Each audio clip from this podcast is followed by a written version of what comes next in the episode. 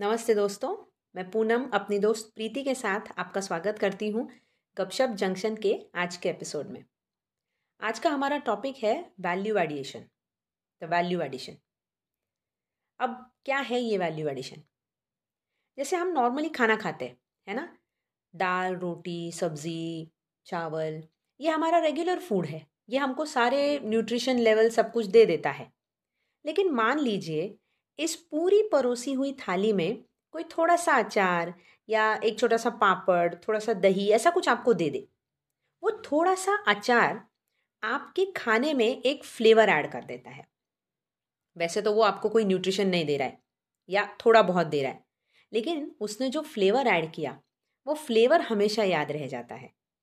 तो ये फ्लेवर है हमारा वैल्यू एडिशन। हम हर कोई अपना अपना काम कर ही रहे हैं। प्रोफेशनली पर्सनली हम रिश्ते निभा रहे हैं, हम काम कर रहे हैं, हम जॉब कर रहे हैं। जितनी सैलरी सैलरी ले रहे हैं, उतना काम भी कर रहे हैं। या जो रिश्ते निभा रहे हैं, उसमें एक एज एज अ मदर हमको जो करना है, हम सब कुछ काम करते हैं, रिश्ते हमारे जिम्मेदारियाँ निभाते हैं। लेकिन इन जिम्मेदारियों के साथ साथ इस काम के साथ साथ हमारा अपना क्या पर्सनल टच है उस काम में? वो बहुत ज़रूरी हो जाता है। और ये वो पर्सनल टच है, जो आपको सामने वाले इंसान के दिल में हमेशा के लिए एक जगह दे देता है। क्योंकि वो जब भी आपको याद करेगा, आप चाहे उसकी ज़िंदगी में रहो या ना रहो, चाहे थोड़े समय के लिए रहो, चाहे लंबे वक्त के लिए रह के फिर आप चले जाओ, फिर भी वो जगह, वो किस्सा, वो मोमेंट वो वैल्यू एडिशन जो आपने उसको दे दी, वो ज़िंदगी भर याद करता रहेगा। वो जो आपने उसको याद दे दी, वो जो एक पर्सनल टच दे दिया अपने काम के ज़रिए, वो ज़िंदगी भर याद रखेगा। मैं आपको एक बहुत सिंपल एग्ज़ाम्पल बताती हूँ। बहुत कोई बड़ी बात नहीं हुई, लेकिन मैं उस वक्त समझ गई कि ये वैल्यू एडिशन कहीं भी, किसी भी तरीके से कोई भी आपकी ज़िंदगी में दे के आगे चला जा सकता है। अभी रिसेंटली मैं एक शॉपिंग एरिया गई थी। मेरे घर से वहाँ पहुँचने के लिए तकरीबन तकरीबन पैंतालीस पचास मिनट लगते हैं। जाते हुए भी मैंने एक ऑटो हायर की थी और आते हुए भी मैं उसे ऑटो एक और दूसरे ऑटो से आई थी। जाते हुए जिस ऑटो से गई थी, वो तो बस उसको अपना काम ख़त्म करना था। उसने हर गली से अच्छे से ऑटो चलाई सिग्नल पे ठीक से रोका टाइम से पचास मिनट में मुझे पहुँचा दिया। लेकिन जाते हुए वो पचास मिनट मुझे ऐसे लग रहा था जैसे पता नहीं कितने घंटों से मैं उस ऑटो में बैठी हूँ, मुझे बहुत बोर हो रहा था। मैंने उस पचास मिनट में इंस्टाग्राम कर लिया, प्रीति तुमसे बात की मैंने। इतना सब कुछ होने के बावजूद भी बाद में जब आखिरी बीस पच्चीस मिनट बाकी थे, जब मैं कुछ नहीं कर रही थी, बात फ़ोन पे ख़त्म हो गई थी, लेकिन मुझे बोर हो रहा था। और आते हुए मैं जैसे ही उस ऑटो में बैठी, वो बंदे ने बात करना शुरू कर दिया ऑटो वाले ने। प्रीति, वो मुझसे इतनी सारी बातें कर रहा था। स्टार्टिंग में मैं थोड़ी अनइंटरेस्टेड भी थी और क्योंकि मैं अकेली थी तो मुझे लग रहा था, क्यों ये ऑटो वाला इतनी बातें कर रहा है? मैं उसको ज़्यादा रिस्पॉन्ड नहीं कर रही थी, मैं हाँ हूँ, उतना उतना बोलती थी। और फिर सडनली वो अपने अपने पुराने किस्से सुनाने लगा। बताने लगा, अरे मैडम, यहाँ तो अभी देखो इतना डेवलपमेंट हो गया है। एक ज़माना था, यहाँ ऐसे ओपन थिएटर में पिक्चर लगती थी। मैं उस फलाने एरिया से साइकिल पे आता था कॉलेज में। अब देखो कितना हो गया है, अब ये देखो कितना अच्छा हो गया है। अच्छी बात है, अच्छी बात है, ऐसा होना चाहिए अच्छा डेवलपमेंट होना चाहिए, अपना देश भी आगे।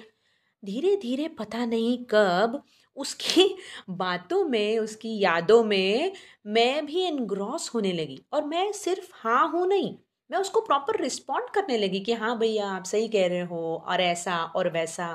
और फिर आखिरी दस मिनट में उसने मुझसे पूछा, मैडम, पिछले पचास मिनट में आप मेरे रिक्शा में बैठे हो, आपको कैसा लगा? तो मैंने कहा अच्छा लगा। तो बोले, पता है क्या मैडम, मेरे बहुत सारे लोग, जो ऑटो वाले दोस्त है वो कहते हैं, तू क्यों सारे कस्टमर लोगों से बात करता है? किसी को अच्छा लगता है, किसी को नहीं लगता है। क्या ज़रूरत है बात करने की? तो बोले, मैं उनको बताता हूँ। देख भाई, मैं बात शुरू कर देता हूँ।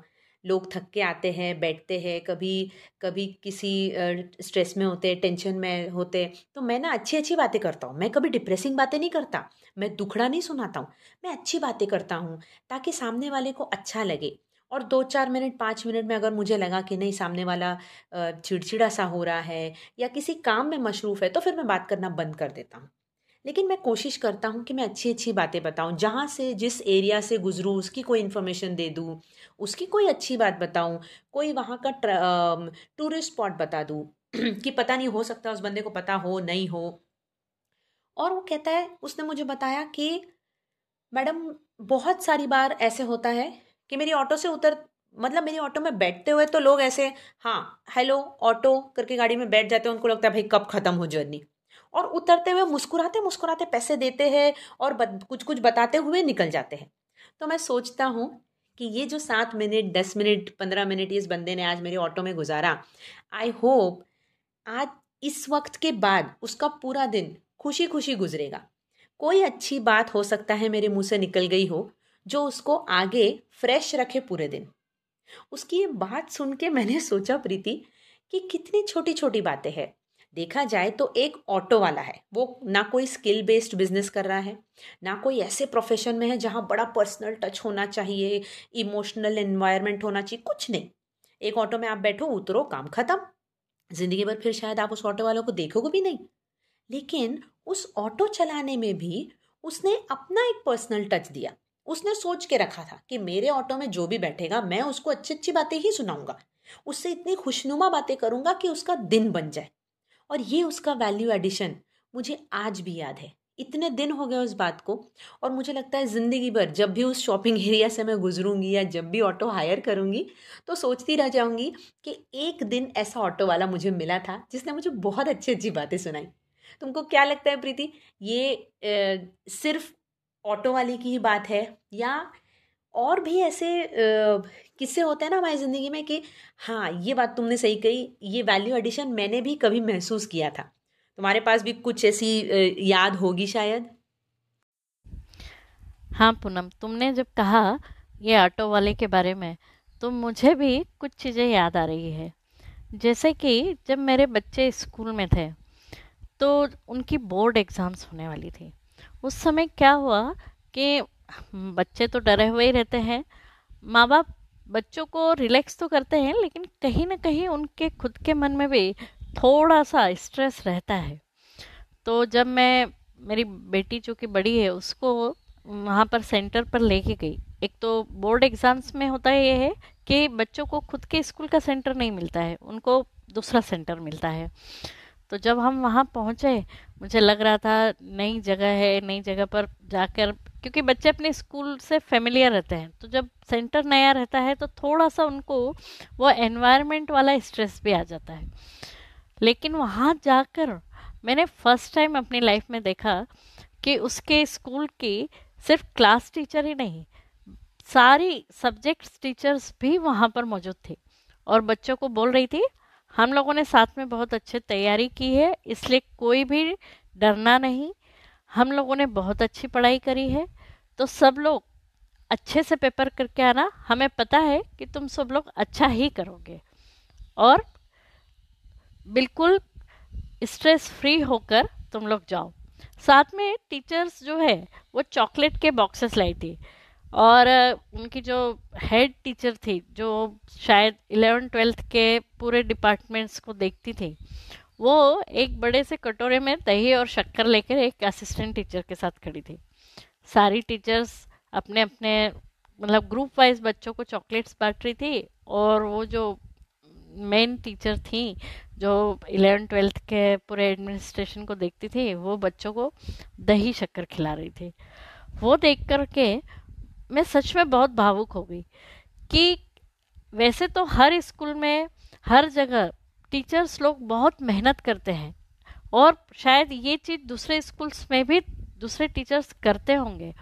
लेकिन मैंने अपनी लाइफ में ये पहली बार देखा कि टीचर्स जो है, इतना डिवोटेड हैं अपने काम के प्रति, बच्चों को एनकरेज कर रहे हैं, एक तरह से उनको एम्पावर करके अंदर भेज रहे हैं, ताकि उनका जो थोड़ा बहुत फियर है जो वो सुबह जिस फियर में, जिस स्ट्रेस में निकले हैं, उसको थोड़ा वो काम डाउन कर सके, कम कर सके। तो ये जो चीज़ थी, ये मुझे बहुत अंदर तक टच कर गई। वो बात मैंने आज तक भी याद रखी है और मैं मतलब बहुत सारे जो नए पेरेंट्स रहते हैं, जिनके बच्चे छोटे हैं, वो अगर मुझसे कभी सलाह भी लेते हैं ना कि हमारे बच्चों को किस स्कूल में डालना है तो मैं हमेशा मेरे बच्चों के स्कूल का ही नाम लेती हूँ। क्योंकि ये जो समय रहता है, छोटी क्लासेस में तो वो महसूस नहीं होता है, लेकिन जैसे जैसे बच्चे बड़ी क्लासेस में जाते हैं पेरेंट्स भी एक स्ट्रेस वाले माहौल में आ जाते हैं, क्योंकि सोसाइटी का पीयर प्रेशर ये सब इतना रहता है। उस समय अगर आपको, जिस स्कूल में आपके बच्चे पढ़ रहे हैं, वहाँ के टीचर्स बच्चों को एम्पावर करने वाले स्ट्रेस फ्री करने वाले मिले तो वो बात ही अलग होती है। हाँ सही कहा तुमने। लेकिन, और मतलब सिर्फ़ उस प्रोफेशन से रिलेटेड अपना काम करके वो बच्चों को हमने अच्छे से सिखा दिया है, ये करके छोड़ के चली नहीं गई।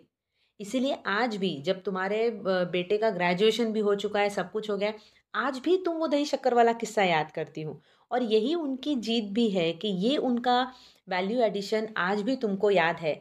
और चाहे कोई टीचर तुमसे कहे या ना कहे कि आप प्लीज़ हमारे स्कूल को रिकमेंड कर दो। तुम फिर भी उनके स्कूल को रिकमेंड करती हो, फिर भी ये किस्सा बताती हो, क्योंकि वो जो वैल्यू एडिशन उन्होंने दे दिया, वो कहीं तुम्हारे दिल में घर कर गया। बहुत सिंपल सिंपल बातें होती है।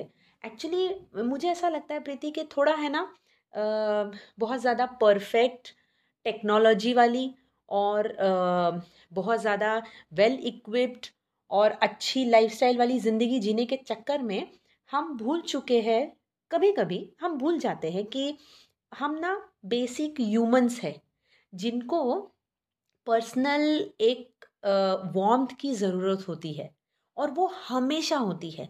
फिर वो आपके एक्शन में हो, आपके वर्ड्स में हो या आपके किसी जेस्चर में हो, वो सामने वाला इंसान सेंस कर लेता है और कहीं मुझे लगता है हम उसमें कम पड़ते हैं कभी कभार तो अगर हम कुछ दिनों तक कॉन्शियस एफर्ट्स करें और ये याद रखें कि जैसे मैं हूँ यहाँ, वैसे ही कोई और है तो अगर मैं किसी के साथ, चाहे किसी रिश्ते में हूँ या किसी प्रोफेशन में हूँ, हर बार अपना काम मैं कुछ इस तरह से करूँ, कुछ इस वैल्यू एडिशन के साथ करूँ, कुछ अपने पर्सनल टच के साथ करूँ कि उस इंसान को मैं ज़िंदगी भर याद रखूँ।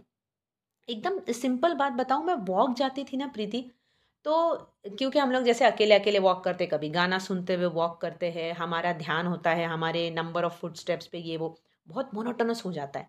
एक बार ऐसी मैं वॉक कर रही थी एक आंटी रोज़ उस वक्त मुझे उस उस स्पेसिफिक जोन में क्रॉस करती थी और वो हमेशा है ना उनकी आ, अपने धुन में रहती थी शायद वो माला जपते हुए चलती थी या पता नहीं क्या। और मुझे उनको देख के हमेशा है ना अपने बचपन की दादी नानी टाइप वाला फील बड़ा आता था। मुझे लगता था, यार, ये कभी ऊपर देखती नहीं। किसी दिन ये देखेंगे ना, मैं इनको स्माइल दूँगी। फिर कभी झिझक भी होती थी कि ऐसी राह चलती, किसी को स्माइल दे दिया, उसने कुछ बोल दिया तो। लेकिन या इग्नोर कर दिया तो। लेकिन एक दिन क्या हो गया, उन्होंने ऐसे मतलब वो मोमेंट आया कि मैं उनको देख रही थी और उन्होंने एकदम से मेरी तरफ़ देखा तो मैंने स्माइल कर दिया। और ना, मैं एक्चुअली खुश हो गई थी कि अरे, आज इन्होंने मुझे देखा था। तो मैं ऐसे बड़ी वाली स्माइल उनको मैंने दे दी। और annoyingly without any control over herself उन्होंने भी मुझे स्माइल पास कर दी। उसके बाद उसके बाद मैं जितने दिन वॉक जाती थी, उनको सामने से देखती थी, वो याद से मुझे स्माइल करती थी, मैं उनको स्माइल करती थी, मुझे आज भी उनका नाम नहीं पता। लेकिन आई एम वेरी श्योर कि मेरा और उनका ये जो दिन में एक स्माइल का रिश्ता रह गया ना, ये उनको भी हमेशा याद रहेगा और मुझे भी हमेशा के लिए याद रह गया। कि ये जो एक मेरा उस वॉक के वक्त मेरे लिए एक वैल्यू एडिशन हो गया था कि यार कोई जो सामने से अकेला आ रहा है, उसको एक स्माइल पास करने में क्या हर्ज है? उसके बाद से तो मैं अनजान लोगों को स्माइल करके आगे निकल जाती थी कि मुझे पता होता था ये रोज़ इस वक्त मुझे यहाँ क्रॉस करने वाले, कोई दादाजी टाइप का होता था, कोई मेरी उम्र की लेडी अकेली आ रही होती थी, कोई कॉलोनी की होती थी, कोई पहचान वाले, कोई अनजान। लेकिन वो एक स्माइल मेरे लिए बहुत मैटर करने लगी थी। और मुझे लगता है कि हर बार अगर हम अपना काम करते हुए या अपनी ज़िंदगी जीते हुए हर छोटी बड़ी चीज़ में अगर ये एक छोटी सी चीज़ याद रह जाए, रख लेना कि हमारी ही तरह कोई और भी है हमारे आसपास, जिसको इस छोटे से वार्मथ की, इस वैल्यू एडिशन की उस वक्त शायद बहुत ज़रूरत हो सकती है। इसीलिए सिर्फ़ अपना काम, मैंने अपना काम कर दिया है ना, बस हो गया। इस एटीट्यूड से ना करके मैंने ये काम आज जो किया, वो किस वजह से ज़िंदगी भर किसी को याद रह जाएगा। अगर ये हम याद करके आगे चलते रहे तो मुझे लगता है हम कईयों की ज़िंदगियों को नोइंगली अनोइंगली छू कर आगे गुजर जाएँगे। बिल्कुल सही है, क्योंकि ये जो बात तुमने कही है ना, ये मेरे साथ भी बहुत बार हो चुकी है कि मैं भी वॉकिंग पर जाती थी, उसी समय कुछ अनजान लोगों से इतनी पहचान हो गई कि वो पहचान घर तक पहुँच गई। और ये सिर्फ़ हमारा वॉकिंग में या किसी किराने वाले के यहाँ जाके या किसी स्टोर में जाके या कोई हमारे घर कुछ सामान देने आए उनके साथ ही ये एक्सपीरियंस नहीं रहता है। छोटी छोटी बातों में भी एक्सपीरियंस रहता है कि मान लीजिए हमारे घर पर जो हाउसमेट्स आती हैं, जो हमारे हाउस हेल्पर्स रहते हैं, वो रोज काम करती है, लेकिन अगर वो रोज न भी सारा सामान हटाकर सफ़ाई करे। लेकिन खुद से पर्सनली इनिशिएटिव लेके हर वीक अगर आपके घर का सामान हटाकर कुछ एक्स्ट्रा सफ़ाई करती है ना तो आप उस हाउसमेट को हमेशा याद रखते हो। क्यों? क्योंकि उसने अपने काम में ये एक वैल्यू एडिशन किया है। या वो आपको बोल देती है कि, दीदी, आपको किचन की सफ़ाई करना है तो मैं आपकी हेल्प कर दूँगी। आप उसको एक्स्ट्रा पैसे भी दे दोगे, लेकिन उसका ये जो इनिशिएटिव लेके बोलना है ना, ये अपने आप में एक वैल्यू एडिशन है। तो हर व्यक्ति अपने प्रोफेशन में, अपने काम में ये वैल्यू एडिशन कर सकता है। अगर आप हाउसवाइफ हैं तो आपके घर जो भी मेहमान आ रहे हैं, अगर उनको जाते वक्त, मान लीजिए बहुत साल के बाद वो आ रहे हैं तो एक छोटा सा कोई गिफ्ट दे दीजिए। ये एक वैल्यू एडिशन है। वो आपके गिफ्ट को हमेशा रखेंगे। उनको लगेगा भी कि, भाई, मुझे गिफ्ट मिला। या आप किसी के घर मेहमान बनकर जा रहे हैं तो उनके घर के बच्चों के लिए या किसी के भी लिए कुछ लेके जाइए। वो आपको एक वैल्यू एडिशन देगा। इस और भी बहुत सारी चीज़ें हैं। अगर आपके दोस्तों का बर्थडे है, मान लीजिए आपका एक बहुत बड़ा ग्रुप है व्हाट्सएप पर, उसमें बर्थडे है, उसमें सब लोग बर्थडे का विशेष लिखते हैं। और आप अगर उस बर्थडे विश में कोई चीज़ फॉरवर्ड न करते हुए, कोई ग्रीटिंग फॉरवर्ड न करते हुए और कुछ लाइनें अपने से लिख देंगे तो वो एक वैल्यू एडिशन रहेगा। और अगर आप पर्सनली फ़ोन कर देंगे, तब तो शायद उस दोस्त को सबसे अच्छा लगेगा। तो ये छोटी छोटी चीज़ें हैं, जो कि हम रोज़मर्रा के जीवन में करके आप अपनी पर्सनालिटी का वैल्यू एडिशन करते हैं, क्योंकि वो कहीं ना कहीं आपकी पर्सनालिटी का एक हिस्सा बन जाता है कि ये व्यक्ति ये छोटी छोटी जो चीज़ें हैं बातें हैं इसकी ये याद रखने लायक है। ये कैसे बहुत अच्छे से सबको स्माइल करके बात करते हैं या हर किसी को बर्थडे पर विश करते हैं या हर किसी की हेल्प करते हैं ये सब तरीके होते हैं वैल्यू एडिशन के। तो दोस्तों आ, मुझे यकीन है कि आप भी अपनी लाइफ में कहीं ना कहीं अपने तरीके से जो आपका बेस्ट पार्ट है, उसको एक चटनी की तरह, जिस तरह चटनी या अचार एक थाली में वैल्यू एडिशन करता है, इस तरह से अपनी पर्सनालिटी में वो जो छोटा पार्ट है, जो सिर्फ़ आपकी स्पेशलिटी है, उसको वैल्यू एडिशन की तरह अपने किरदार में लेके आएँगे। तो आज इतना ही। आशा करते हैं आज का टॉपिक आपको पसंद आया होगा। इसी तरह से हमें सुनते रहिए, हमारा हौसला बढ़ाते रहिए। फिर मिलेंगे एक नए टॉपिक के साथ अगली बार। और हाँ एक बात ज़रूर याद रखिए, अगर आपको हमारा ये प्रोग्राम अच्छा लगता है, गपशप जंक्शन तो अपने दोस्तों के साथ भी इसे शेयर कीजिए। और हमें इंस्टा पर डायरेक्ट मैसेज करना मत भूलिए, क्योंकि आपका एक छोटा सा मैसेज भी हमारी जो मोटिवेशन लेवल है, उसको कहीं अलग लेवल पर पहुँचा देता है। तो बस, आज के लिए इतना ही। फिर मिलते हैं अगले एपिसोड में एक नए टॉपिक के साथ। तब तक के लिए अलविदा। अलविदा दोस्तों।